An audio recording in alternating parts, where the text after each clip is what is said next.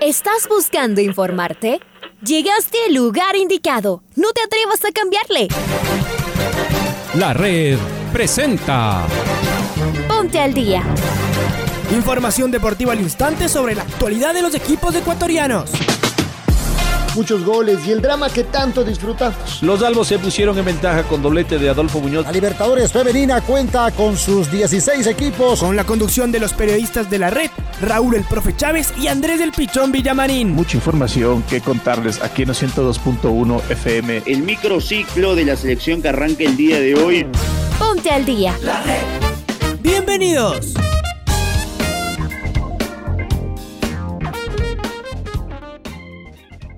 Amigos, amigas, hola, hola, ¿qué tal? ¿Cómo les va? ¿Cómo están? Tengan ustedes un cordial y afectuoso saludo. Bienvenidos y bienvenidas a la primera edición del Noticiero al Día de la Red. Les saluda como cada mañana Andrés Villamarín Espinel en compañía de Raúl Chávez en la locución y Paola Yambay en Control Master. Arrancamos este espacio informativo día 23, miércoles 23 de junio del año 2021. Raulito, te mando un fuerte abrazo. ¿Cómo te va? Fuerte abrazo, Andrés, amigos, amigas. Eh, excelente miércoles. Aquí estamos para iniciar el día con la mejor información deportiva en el Noticiero del Día en su primera edición. Liga Deportiva Universitaria derrotó a Delfín en la semifinal de la Supercopa Ecuador. Barcelona por la vía del penal dejó en el camino a 9 de octubre. El estadio Banco Guayaquil albergará la final de la Supercopa entre Liga y Barcelona este sábado. La Deportiva Aucas espera de forma rápida la adaptación de Fontanini y Verón. La selección ecuatoriana de fútbol se juega su permanencia en la Copa América esta tarde. Eduardo Berizzo consideró injusta la derrota frente a la Argentina. La Vino Tinto recupera a siete jugadores eh, contagiados por COVID-19. Martins, Jaquín y Vaca reciben el visto bueno para incorporarse a la selección boliviana. Tres, de tres judocas ecuatorianas clasificaron a Tokio 2020.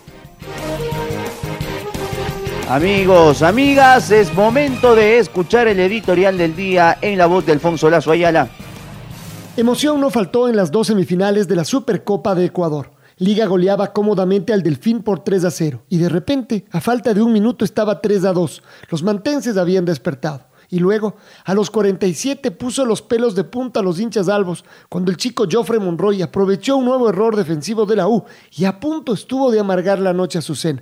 Pero un minuto después, un pase del debutante Nilson Angulo para que la figura del partido Billy arranque y enfrente al arquero, a Tunero que dio rebote y Luis Amarilla que acompañaba le empujó 4 a 2. Finalmente pudieron respirar los albos, muchos goles y muy movido segundo tiempo con el cambio de actitud de los manavitas. Más tarde, Barcelona debió sufrir también ante un 9 de octubre que jugó desde los 17 minutos del primer tiempo con un hombre menos. Sin embargo, los octubrinos corrieron mucho y complicaron a los canarios.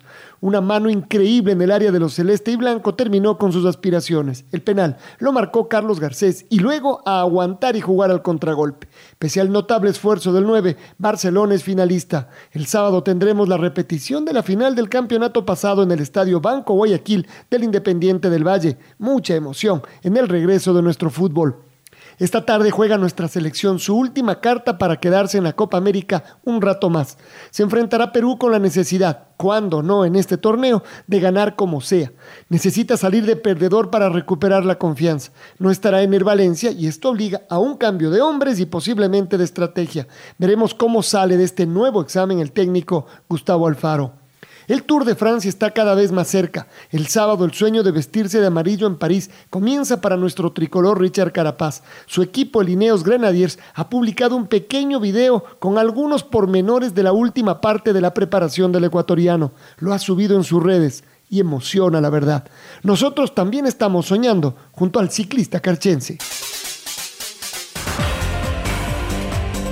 En la primera semifinal de la Supercopa Ecuador que se llevó a efecto en el Estadio Olímpico Atahualpa. Liga Deportiva Universitaria derrotó cuatro goles por dos al Cetáceo. Los albos abrieron la senda de la victoria en el primer minuto de juego, luego de que Matías Zunino juegue desde propio territorio una asistencia hacia la banda zurda para que Billy Arce defina por abajo de la humanidad del arquero Corozo. No por cero era el resultado transitorio. Ya en la segunda mitad, el elenco que dirigió de forma interina Gabriel Dinoya consiguió el segundo gol, mientras Delfín había mandado a la cancha a sus jugadores estelares, Janer Corozo, Robert Burbano, John Jairo Cifuentes y de igual manera Justin Alman, y tuvo algunas aproximaciones al arco de Adrián Gavarini.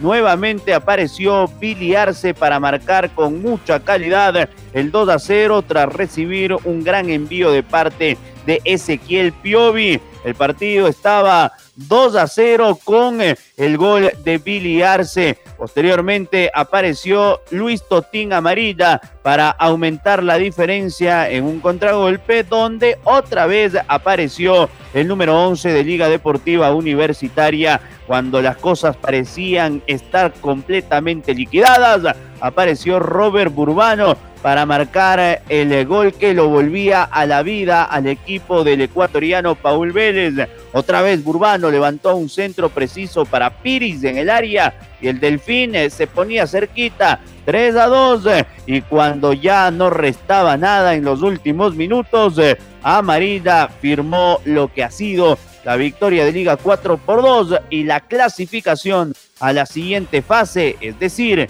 a la gran final que se juegue el día sábado a las 15 horas con 30 minutos, ni más ni menos que frente al Barcelona. Y es momento de escuchar a Diego Castro, el dirigente de Liga Deportiva Universitaria, habla sobre el técnico de Liga de la U.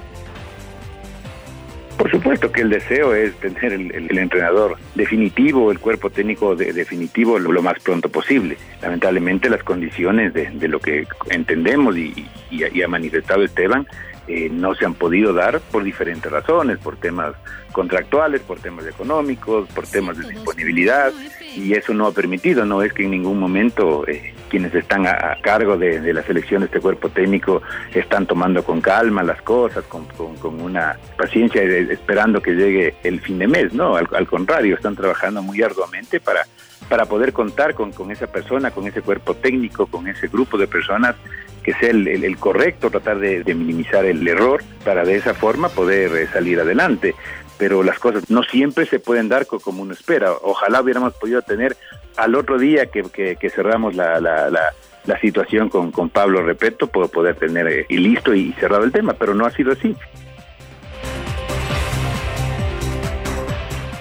Continuamos con eh, la Supercopa Ecuador y nos vamos ahora hasta el estadio Cristian Rogelio Benítez Betancur de la ciudad de Guayaquil. Barcelona sufrió, pero finalmente consiguió una victoria 1 por 0. La gran figura del partido fue el árbitro Marlon Vera, quien realmente tuvo una actuación eh, muy, pero muy deficiente. El equipo que dirige Fabián Bustos alineó con Javier Burray, Leonel Quiñones, Caicedo, Javier Quiñones y Castillo.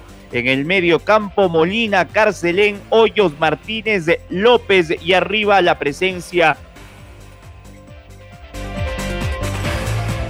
A ver, ahora sí continuamos. La presencia de Carlos Garcés, por su parte, 9 de octubre, alineó con Recalde, Valencia, Lucas Becerra, Quiñones, Casares, Cetre, Luna que se fue expulsado al minuto 17, Mejía, Cabezas y Paredes. El equipo de Bustos consiguió por la vía del penal el ticket a la gran final frente a Liga Deportiva Universitaria. El gol lo marcó su delantero estelar, Carlos Garcés.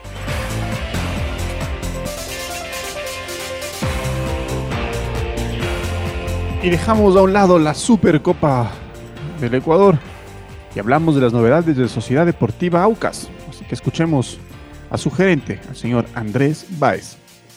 ¿Qué pasó con la Tu Cordóñez? Le notifica a Héctor que no va a contar con él porque en su esquema no, no iba a ser tomado en cuenta y que con la trayectoria que él tiene lo avisaba para que arregle su situación con los dirigentes, para que busque un equipo. Ese mismo día yo le llamo a Daniel Chedraui, que es su representante, para decirle que lleguemos a un acuerdo. Nos ha hecho una propuesta, nosotros le hemos hecho una contrapropuesta. Él todavía no ha aceptado, nosotros no aceptamos la propuesta de él y seguimos en esas negociaciones. ¿Qué pasó con el señor Soler y el señor Villafañe? Yo creo que el proceso y el tiempo para Luis Nauca ya fue un agradecidos con él, porque realmente, por más que la gente le daba duro, creo que fue uno de los baluartes que puso orden aquí que tienen, tenía mejor ojo para captar y los el trabajo habla por sí solo, ¿no? Ahí estuvo la captación de Alvarado, de John Jairo, de Gustavo, de Richard, de Johan Lara. Hay momentos donde ya las ideas tienen que ser consensuadas y hubo diferencias de criterio con el tema de Maxi fue un tema personal él al momento que nosotros le notificamos a Luis que ya no continuaba él tomó la determinación de, no continuar basado en, en, me imagino que en el respaldo y en la lealtad que yo tenía con Luis y también Maxi tuvo un COVID y, pasó bastante complicado. Entonces en el momento me indicaba que él agradecía la oportunidad, pero que la verdad no se sentía bien ni, de salud ni tampoco lo que, la que habíamos tomado de la salida de Luis. Las palabras de Andrés Báez, gerente deportivo de Sociedad Deportiva Aucas. Nos metemos ahora con la Copa América, donde esta tarde la selección ecuatoriana de fútbol a partir de las 16 horas en Goiania mide fuerzas ante el elenco de Perú. Solo una victoria le permitirá a Ecuador meterse en la siguiente fase de la Copa América. Gustavo Alfaro, director técnico de la selección nacional en la última rueda de prensa antes del choque de hoy frente a los peruanos, se mostró muy satisfecho por la buena predisposición de sus jugadores. Para el estratega de la TRI, el equipo está capacitado para jugar cualquier sistema Carlos Edwin Salas nos amplía la información. Chaca, ¿cómo te va? Saludos cordiales, amigos. El técnico de la selección ecuatoriana de fútbol, Gustavo Alfaro, en la última rueda de prensa antes del partido frente a Perú, destacó la buena predisposición de todo el grupo, del equipo y la actitud que tienen para afrontar este último partido frente al Perú. Estamos preparados, estamos listos, así manifestó el estratega de la TRI. Escuchemos a Gustavo Alfaro. Yo creo que el equipo está preparado para jugar con distintos sistemas, porque hemos jugado con distintos sistemas, hemos arrancado con un sistema y después hemos cambiado, de acuerdo a las circunstancias de, del partido. Más allá del corto tiempo que, se puede llegar a tener para trabajar, porque esta es una Copa América que inició prácticamente sobre el final de, la fecha de eliminatoria, si no hay tiempo de preparación y hubo que jugar, eh, entonces eh, tratamos de adaptarnos a las circunstancias, al poco tiempo, pero en ese sentido siempre tuve la, excelente predisposición de los jugadores para adaptarse y llevar a cabo la, las cosas que intentamos. Y, honestamente estoy conforme con lo que están haciendo los muchachos, más allá de la ausencia de Ener, que no lo hemos tenido por ahí en el partido de Perú, en el partido no lo vamos a tener en el partido de mañana tampoco. Eh, el equipo está preparado para, para, jugar de la manera que tenga que jugar, eventualmente saliendo con dos puntas o no, y eso lo vamos a terminar de definir eh, una vez que evaluemos la recuperación de los muchachos, porque han hecho un esfuerzo muy importante en el partido de Venezuela el otro día, que, que lo merecieron ganar. Continuamos compañeros con más en el Noticiero al Día.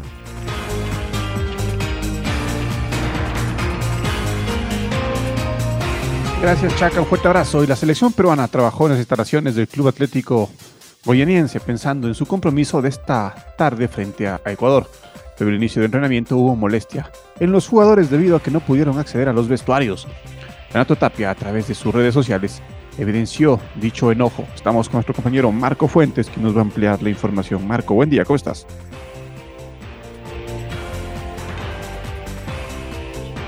¿Qué tal Andrés, eh, Raúl, amigos, amigas? Eh, un saludo para todos ustedes a través eh, de la red. En efecto, el equipo peruano trabajó en las instalaciones del Club Atlético Goyanense pensando en su partido de esta tarde-noche frente a la selección ecuatoriana de fútbol. En la jornada de trabajo liderada por Ricardo Gareca se registró una novedad que generó molestia en los jugadores de la bicolor. Esto tiene que ver con eh, la imposibilidad que tuvieron para utilizar los vestuarios en las instalaciones del Club Atlético Goyanense.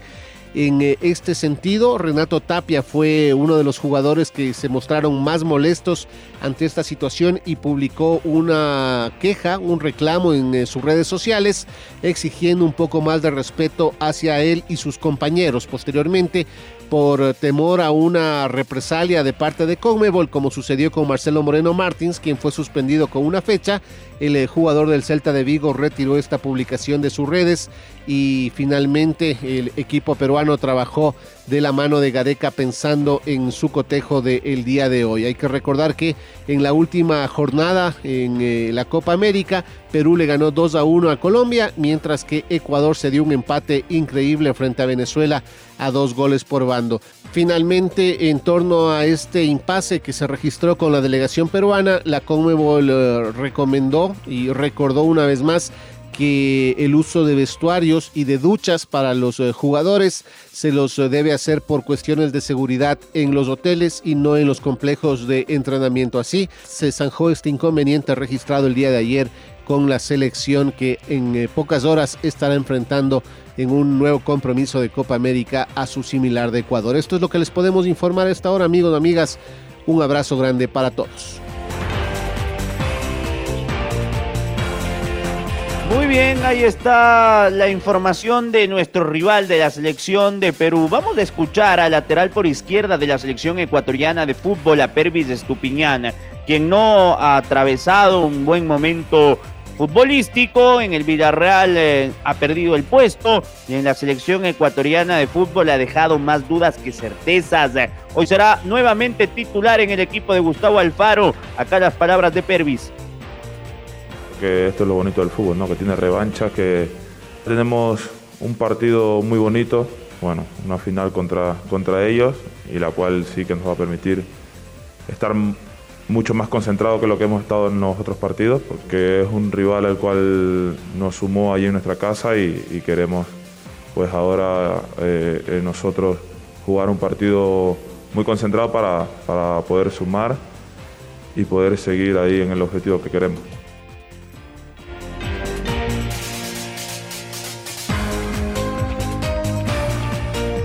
La selección venezolana recupera a siete jugadores que se contagiaron de COVID-19 al inicio de la Copa América. Los dirigidos por Peseiro descansan esta semana y su próximo rival será Perú el domingo 27 de junio. Estamos con Maite Montalvo, aquí nos va a ampliar información. May, buen día, ¿cómo estás? ¿Cómo están Andrés y Raúl? Un fuerte abrazo para ustedes y tengo noticias sobre la selección venezolana porque se dio a conocer que la Vino Tinto recuperó a siete jugadores de los 13 que habían sido inhabilitados luego de dar positivo a COVID-19.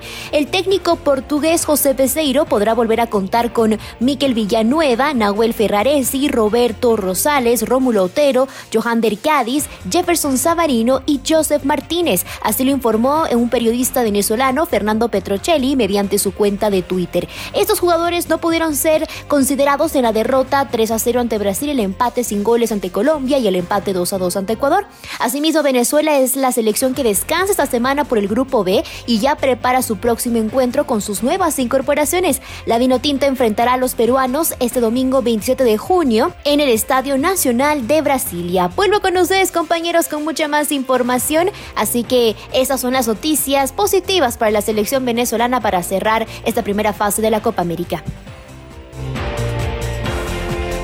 Muy bien, Maite. Y justamente también en Bolivia hubo novedades porque la Comisión Médica de la Comebol dio el visto bueno a los jugadores Marcelo Martins, Luis Jaquín y Henry Vaca para que se incorporen a los trabajos de la selección boliviana. Sin embargo, tal vez estén concentrados, pero no empezarían el partido, ya que lo primero que deben trabajar es en la parte física. El estratega César Farías ha venido trabajando con una alineación que no tomaba en cuenta estos tres elementos. Lo más probable es que puedan jugar unos minutos dependiendo cómo se presente el duelo ante los uruguayos. Bolivia jugará frente a Uruguay el próximo jueves en Cuyabá a las 16 horas.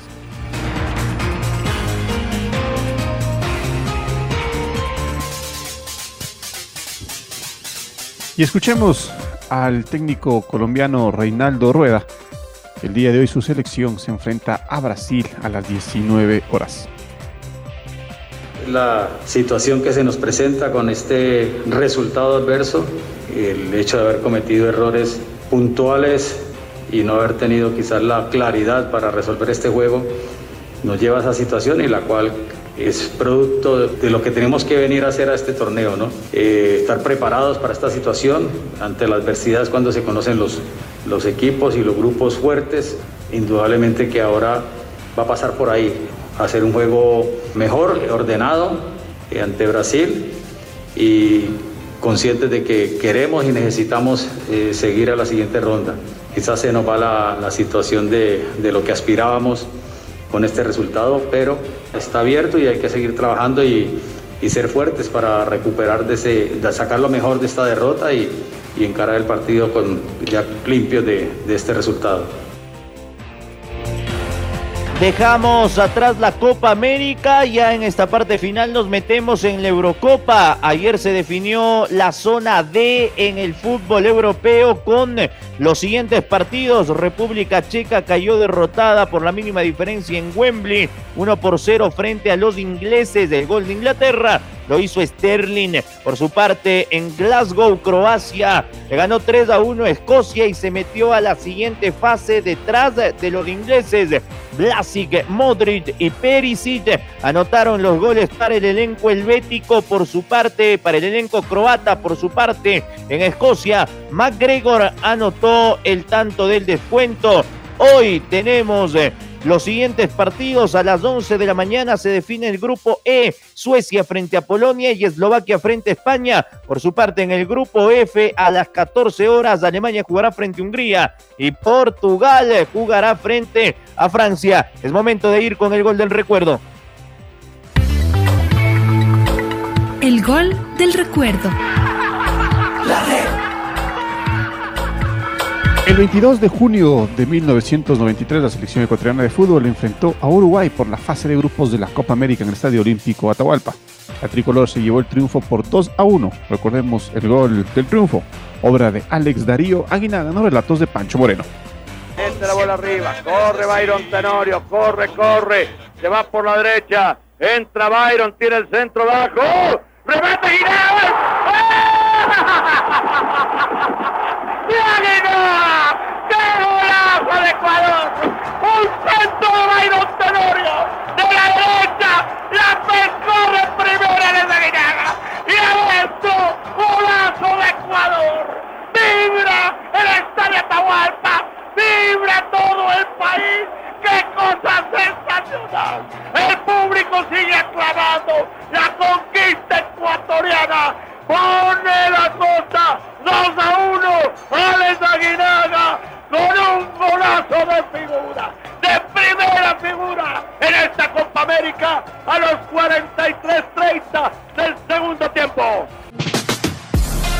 Ahora ya estás al día junto a nosotros.